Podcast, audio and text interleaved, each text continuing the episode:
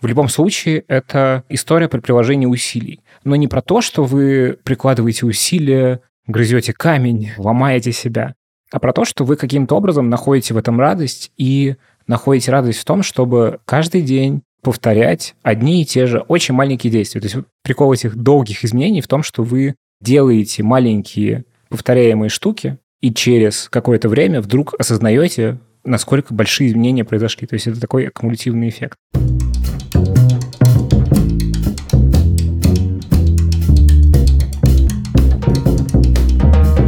Всем привет, это подкаст Хоба, 108 выпуск, э, подкаст, в котором шестеро друзей собираются, рассказывают друг другу какие-то истории, обсуждают всякие волнующие их штуки. И иногда кто-то один из этих шести друзей берет микрофон и записывает выпуск в одиночку. Меня зовут Лев. Сегодня, собственно, моя очередь. Я немножечко как-то переживаю, потому что, конечно, с ребятами записываться гораздо проще. Ты погружаешься в разговор, забываешь про микрофон, а тут микрофон перед моим лицом, но попробуем записать выпуск. Я не знаю, какой длины он получится, не знаю, насколько он будет интересным. Я придумал, о чем сегодня поговорить, в целом это то, о чем я сейчас говорю все время всем своим близким, потому что это штуки, которые меня занимают прямо сейчас. Что еще важно сказать? Во-первых, что у нас есть чатик, вы можете туда отправить запрос, чтобы туда попасть. Там мы общаемся, делимся всякими интересными штуками. И еще у нас есть Patreon для наших заграничных друзей и Boosty. Boosty — это возможность поддержать нас, оформив подписку на небольшую сумму денег. Эти деньги пойдут ведущим и на технический продакшн, который мы делаем из выпуска к выпуску. Спасибо нашим звукорежиссерам, которые это делают.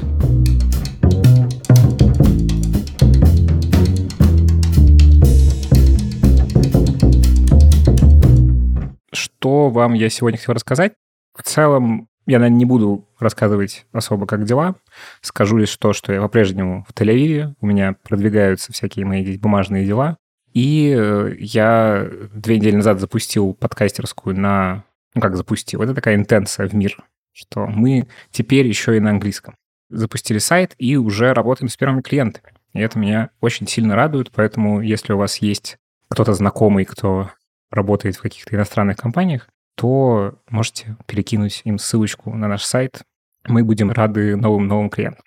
Что еще? Я съездил в Стамбул. Мы там повидались моей любимой женой, с которой мы пока вынуждены жить отдельно, потому что занимаемся здесь бумажной работой. Я занимаюсь здесь бумажной работой, а моя жена ждет, когда уже правительство Израиля даст разрешение на ее въезд. Но я надеюсь, что это произойдет довольно скоро, потому что мне позавчера пришло письмо счастья с бронью на 14 февраля, День всех влюбленных, чтобы я пришел и подал документы. Короче, занимаясь всякой бюрократической хренью, живу в Израиле, чувствую себя в порядке. А, еще у меня был день рождения, на который я проколол себе уши. Это был подарок моей жены мне. Теперь у меня оба уха проколоты. Чувствую радость от этого. И купил себе охуенный комбинезон комбинезон Дикис. Просто великая вещь, я из него не вылезаю. Если вдруг вы думали о том, что нужен ли вам комбинезон, очень рекомендую. Комбинезон пушка. О чем я сегодня хотел бы поговорить? Я, наверное, разобью этот выпуск на две части. В первой части я поговорю про английский и то, как я его учу, потому что меня часто спрашивают, да кто тебя спрашивает? Короче, нет, меня спросила наша слушательница о том, как я учу английский. И э, прикольная возможность, собственно, рассказать о том, как я выстроил обучение и как вообще продвигается. А во второй части э, я поговорю в целом про то, каким образом мы, ладно, не мы, я так это вижу, но мне кажется, что для каких-то других людей эта схема тоже подходит. Как меняться, как делать так, чтобы вы решив, что вам нужно каким-то образом измениться, что-то новое узнать, не знаю, что-то новое выучить, похудеть, там, читать больше книг, становиться умнее или, короче, как-то себя изменять, как к этому подступаться вообще, потому что это то, над чем я много думаю, и кажется, что за последние четыре года прям сильно продвинулся в том, чтобы эта какая-то система для меня была более понятной, потому что понятно, как устроены быстрые изменения, берешь и ми- меняешь резко что-то. Но таких, к сожалению, вещей мало в жизни, которые значимо как-то нашу жизнь меняют. То есть это скорее какие-то мелкие штуки. А вот большие штуки, они растянуты во времени, и с этим как-то надо жить, вот, чтобы действительно те изменения, которые вы придумали, как-то пошли в ту сторону, куда вам надо. Собственно, вот две такие штуки. Одна более прикладная, другая более занудная. И в конце, наверное, еще я порекомендую всякого контента, которого за последнее время я нахватал и хочу с вами им поделиться. Начнем с предыстории. У меня с английским всегда было хреново. Он каким-то образом в моей жизни присутствовал. Я учился в школе, у меня были занятия английского там. С класса пятого, наверное, английский у нас был в школе. До одиннадцатого. А, даже не так. Я учился до девятого класса, а потом еще четыре года учился в колледже. Это, я не знаю, как это сейчас называется, но, в общем, по факту это был техникум. И там тоже четыре года был английский. И потом в институте был какой-то тоже английский. Но я никогда не мог говорить на английском. И в целом я знал, у меня какой-то словарный запас, наверное, нарос за это время, но, в общем, как пользоваться этим я не знал. И в целом я всегда супер чувствовал себя некомфортно с английским языком. И помимо этого, помимо того, что я чувствовал себя некомфортно, я еще супер сильно переживал, что, блин, я его не знаю, потому что, ну, типа, куча инфы на английском, и все, ну, опять же, это такое ошибка окружения, что все свободно fluent на, говорят на английском, а ты как лошара что-то там можешь из себя выдавить, типа что-то, блядь, в путешествии сказать yes и no. И, собственно, я начал... Я, у меня был, были подходы к тому, чтобы самостоятельно уже учить английский. Я там ходил к какому-то репетитору, но как-то не зашло тогда. Потом я пробовал в Skyeng несколько занятий, и мне вообще не зашло. Прям, прям совсем не зашло. И в целом у меня эта штука с английским не закрывалась долгое время. Ну, и плюс у меня не было какой-то прям серьезной мотивации к тому, чтобы выучить. Потому что, не знаю, как-то вот, ну, типа, в целом я без английского вполне себе нормально жил. Сделал бизнес, до этого классно работал. В общем, все было замечательно. До момента, когда сейчас в сентябре я переехал жить в Израиль, и в целом стало понятно, что нужно выстраивать какие-то доходы, которые будут не связаны с Россией. И, собственно, отсюда появилась мысль о том, что надо выходить на рынок Америки, Европы и, может быть, Израиля. Английский в этом смысле обязателен, потому что любые встречи, любые переговоры, все на английском. И, собственно, с момента, как я приехал, я сразу же начал его активно учить. Наверное, важно еще сказать, что когда случилось 24 февраля, как и всем было ужасно страшно, тревожно, и один из моих способов как бы справляться, это стало изучение иврита. И мне кажется, что я через иврит что-то понял о том, как надо учить язык. Во-вторых, я супер заинтересовался в том, чтобы вообще учить языки. Иврит супер интересный. У меня пока он на паузе, потому что я не вывожу по количеству английского. Ну, то есть, типа, сложно учить одновременно две штуки. Плюс еще говорят, что иврит сильно вышибает остальные языки. Вот. И мне сейчас гораздо важнее все-таки английский. Хотя по ивриту я супер сильно скучаю. И как только я пойму, что я прям чувствую себя уверенно с английским, более-менее, я продолжу его учить. И вот эти полгода, что я занимался ивритом, сначала сам по Ютубу, потом с преподавателем, я прям почувствовал лютый интерес к тому, что, вау, интересно, а вообще как учится язык, как работает мозг и что мне с этим добром делать. Собственно, с начала октября я начал заниматься, я написал в Инстаграм, спросил, есть ли тут у меня преподаватели английского чиповые, потому что мне не хотелось сразу много денег еще в это вбухивать, потому что было непонятно, как оно взлетит. Ну и вообще, в целом, это очень классное было решение написать в Инстаграм, потому что нашлась прекрасная Саша, с которой мы занимаемся все это время. Я в полном восторге, Саша офигенная. В общем, прям я супер рад своему тому решению написать в Инстаграм. И с того времени мы начали заниматься. Сначала это было два занятия в неделю. Довольно быстро я предложил давай три, помимо того, что просто есть мотивация, что мне нужен язык для работы. А вторая часть он мне нужен прямо блядь, сейчас. И э, темп нужен был такой мощный. И Мы начали заниматься, и это довольно обычные занятия. Мы что делаем на них? Мы Саша мне объясняет какие-то теоретические штуки, которые нужно знать. Мы постепенно продвигаемся там, ну, условно, с каких-то основ. Сначала мы поговорили, она примерно оценила мой уровень и рассказала, какой у нас план действий. И, собственно, занятие проходит так, что мы говорим на английском, и вообще занятия проходят только на английском. Она мне дает какие-то, объясняет какую-то теорию, потом мы ее практикуем. Она же уходит, эта теория, мне в домашку и упражнения, которые мы делаем. Периодически сами задания могут варьироваться от того, чтобы, ну, какую-то теоретическую тему изучать в процессе, практиковаться, до того, что мы какие-то есть открытые вопросы, на которые я отвечаю, задаю вопросы сам. И такое в этом смысле очень неоднообразное обучение, потому что все время у меня за окном моют улицу, поэтому, скорее всего, вам слышно. И за счет этого занятия получаются такие супер не как бы монотонные, от них не устаешь и супер интересно. В какой-то момент я понял, что мне еще, помимо всего прочего, нужно много разговорной практики, потому что, ну, собственно, моя задача — это вести переговоры. Я, типа, классно это делаю на русском языке, и вот я хочу хотя бы там на процентов 50 также классно уметь делать это на английском языке. Поэтому мне нужно очень, типа, флюент общение. Поэтому я нашел сервис, который называется iTalki, на котором можно найти себе преподавателя, с которым можно поговорить. Но прикол iTalki в том, что ты ищешь человека, который там ты можешь прямо отсортировать, это native speaker или это какой-то, ну, второй язык для человека. И вот мне было важно именно с native спикерами общаться, чтобы, ну, привыкать к тому, как устроен разговор. И, собственно, помимо трех занятий в неделю с Сашей и всей домашки, которые ни одной не пропустил, э, я начал заниматься еще сначала один раз в неделю, а потом два раза в неделю, то есть всего пять занятий было, пять занятий английского с, с какими-то людьми. Стал заниматься, собственно, на итоге с native спикерами. Это прям прикольный опыт, потому что у тебя вообще нет никакого шанса, там, условно, если Саша еще в какой-то момент можно сказать, блин, а как вот это будет, скажи, я что-то не помню слово, то там как бы вариантов нет. Ты только на английском общаешься, как хочешь, так и доноси свою мысль. И, собственно, в таком темпе я живу последние, получается, два, наверное, с лишним месяца, когда у меня пять занятий в неделю.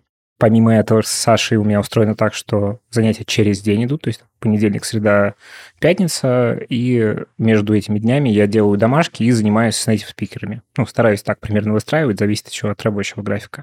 И помимо этого, каждый день я делаю пять простых вещей.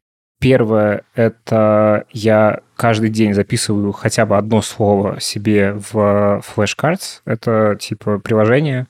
Я сейчас в конце скажу все ресурсы, которыми я пользуюсь, которые могут вам быть полезны. Приложение, куда я заношу новые слова, чтобы их повторять, такие карточки, которые можно переворачивать, повторять слова. Слово на английском, перевод.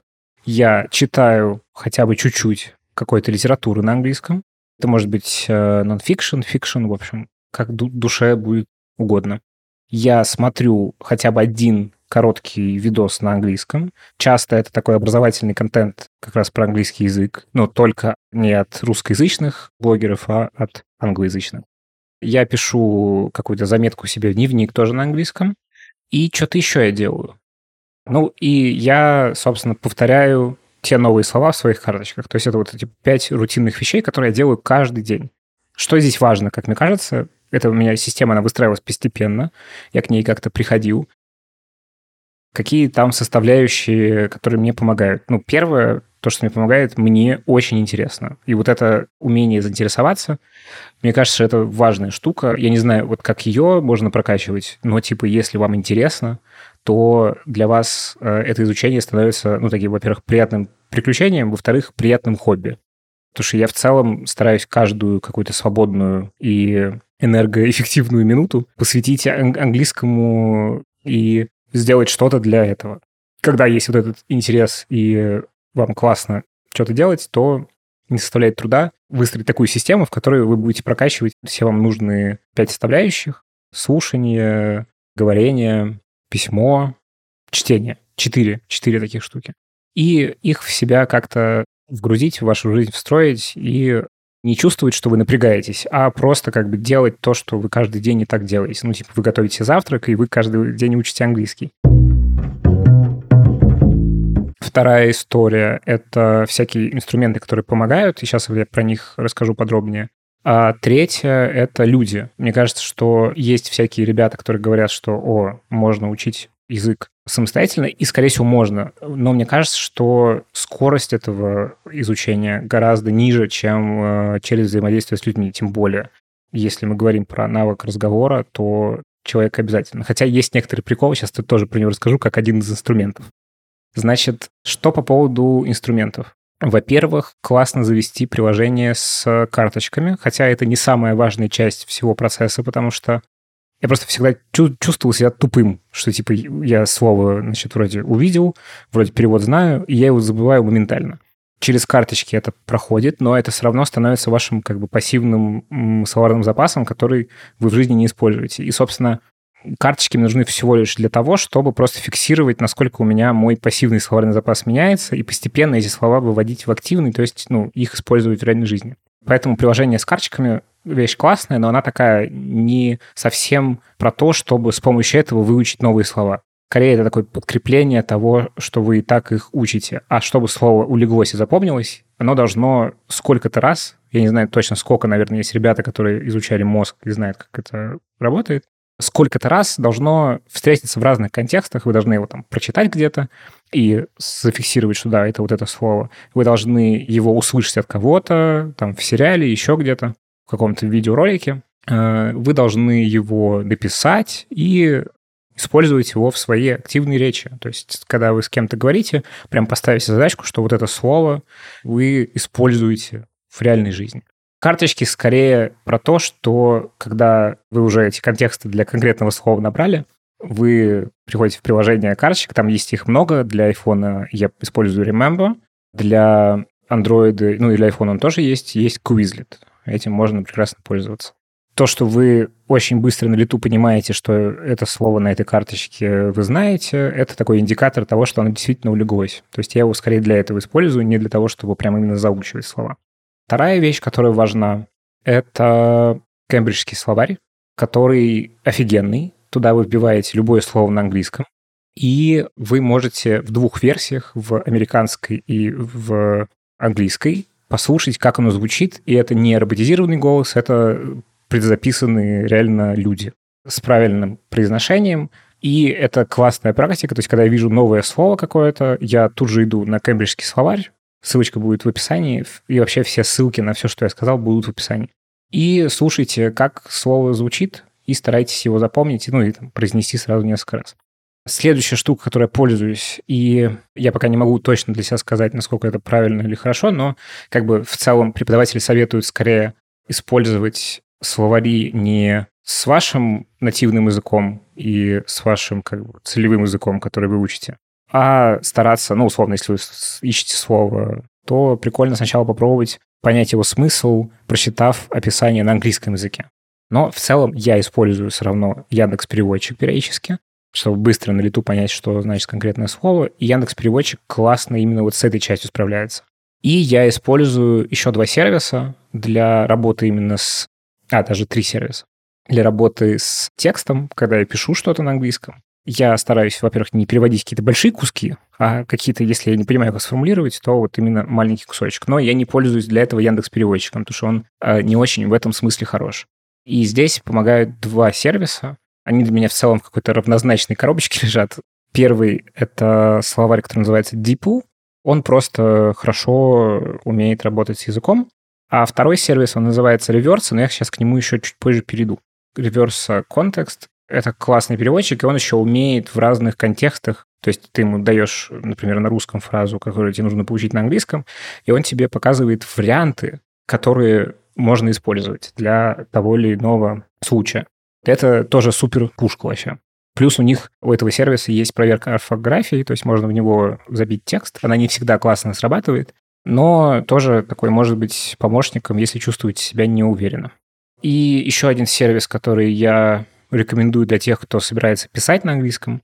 Это сервис, который называется Grammarly.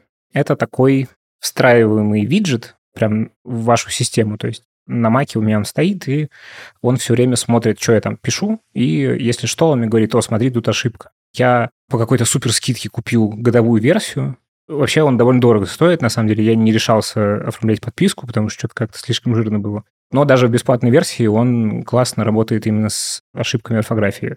Но я купил платную, потому что он еще позволяет, помимо всего прочего, работать со стилистическими вещами, то есть делать более типа fancy то, как вы пишете, и со всякой пунктуацией. Это вот то, что в платной версии есть. И еще, конечно, там приятно, он на почту тебе присылает каждый там сколько-то времени письмо, типа, вы использовали в своей жизни, ну, вот в смысле, за это время, за неделю, вы написали там 80 тысяч английских слов. И такой, вау, класс, я молодец. Значит, вот эти штуки я использую для написания. И еще офигенная штука как раз реверса, про которую я хочу отдельно сказать, потому что они помимо того, что там есть словарь, есть проверка орфографии и всякое такое, а, еще у них есть прикольная штука, которая называется рефрейз. Типа ты можешь вбить какую-то свою криво написанную фразу, и он тебе подскажет, как ее можно переформулировать, чтобы она более классно звучала. Но помимо этого реверса еще про, во-первых, классный встроенный в Chrome словарь, то есть ты можешь читать какую-нибудь статью на английском, навести на непонятное тебе слово и посмотреть разные варианты перевода, прям не выходя на другую вкладку, не вбивая это слово. То есть это прям сильно ускоряет. Но я здесь себя немножечко ограничиваю и не всегда смотрю все слова, потому что иначе в память этот контекст, который тебе нужен, он не впитывается как будто бы. Ну, то есть это такой тоже моя какая-то штука. Я стараюсь какие-то себе задать такие ограничения. А другая вещь, которая просто бомба, просто невероятная. Это то, что у них есть, э, если вы ставите расширение в Chrome этого реверса, то вы можете смотреть английский контент с субтитрами и, наводя просто на слово, которое вам непонятно в субтитрах, его переводить. Офигенно. Я так начал смотреть контент на английском. Сейчас я скажу про свои результаты в конце моего спича. Ну, короче, вот эта тема с наведением на слово и он автоматически ставит на паузу, если ты наводишь на слово. То есть это супер удобно. И ты можешь смотреть на Netflix, там, на Кинопоиске, где угодно, короче, ты можешь смотреть, использовать субтитры на лету, то есть без того, чтобы чувствовать раздражение от того, что ты очень долго каждое слово должен понять, что оно значит, и смотрение контента превращается в какую-то лютую пытку. В общем, это то, что касается инструментов, которые я использую. Плюс все интерфейсы, которые у меня есть, все на английском. Все, что можно делать на английском, я делаю на английском. Все тудушки я пишу на нем. Какие-то документы я стараюсь писать на нем свои там заметочки. В общем, максимально себя погружаю в английский. И почему это важно делать, особенно когда вы не в англоязычной среде находитесь, как я, например, потому что ну, как бы я, я его использую чуть-чуть в жизни, но это язык уровня там типа мне такой-то кофе с таким-то молоком потому что тут как бы нету постоянной потребности в том, чтобы на английском с кем-то глубоко говорить, надо проявлять усилия. Когда вы не находитесь в постоянной языковой среде, нужно по максимуму себя в нее все равно погружать. Помимо этого, еще важно, что я ищу всяких себе людей, с кем можно поговорить на английском. При случае с женой мы говорим на английском, с моим другом Борей мы говорим на английском периодически. И тоже я в Инстаграм написал, кто могут со мной в Израиле лично там встречаться и пить кофе. И нашелся прекрасный человек. И в целом я стараюсь вот по максимуму, где я могу получить вот этот вот опыт живого общения, его получать. Еще из таких лайфхаков, которые я почерпнул из всяких видосиков, всяких преподавателей. Первое, пытаться, даже если у вас не очень хороший английский, на нем думать. Это очень интересное впечатление, потому что ты начинаешь думать, как, типа, пятилетний ребенок. Типа, идешь по улице и просто там описываешь то, что видишь, словами, которые знаешь но все равно вы привыкаете вообще к языку. Он перестает быть для вас чужеродный, он встраивается в ваше мышление.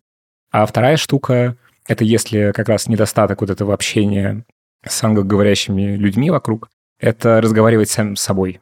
Это довольно странная штука, но прикольно работает. Я иногда это делаю.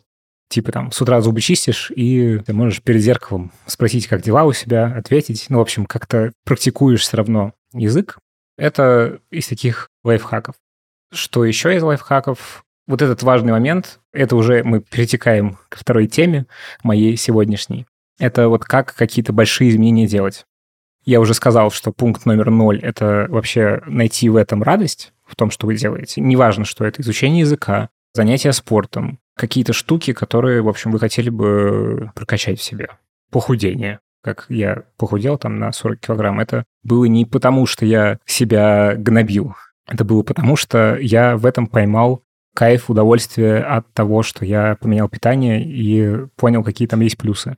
В общем, вот это номер ноль — найти удовольствие в том, что вам нужно. И мне кажется, что если не получается в этом найти радости, то, скорее всего, это не то, что вам нужно. Но это точка, в которой можно приложить усилия, чтобы эту радость найти. Вторая история — это выстроить вокруг себя какую-то систему. Систему, думать про нее сразу как о чем-то системном. Не просто, что вы тут что-то там подрыгали ногой, здесь подвигали рукой, и это все делаете рандомно, а вы прям договариваетесь о том, как система устроена. Ну, то есть вот если на примере английского я только на английском делаю туду-листы, все интерфейсы на нем, я каждый день что-то пытаюсь смотреть, слушать, все такое. В общем, это какие-то основы, вокруг которых выстраивается долгое превращение. И третья штука, которая мне кажется супер важная, это то, что нужно как можно скорее постараться использовать этот новый для вас навык или новое какое-то действие в том, чтобы получать удовольствие от жизни.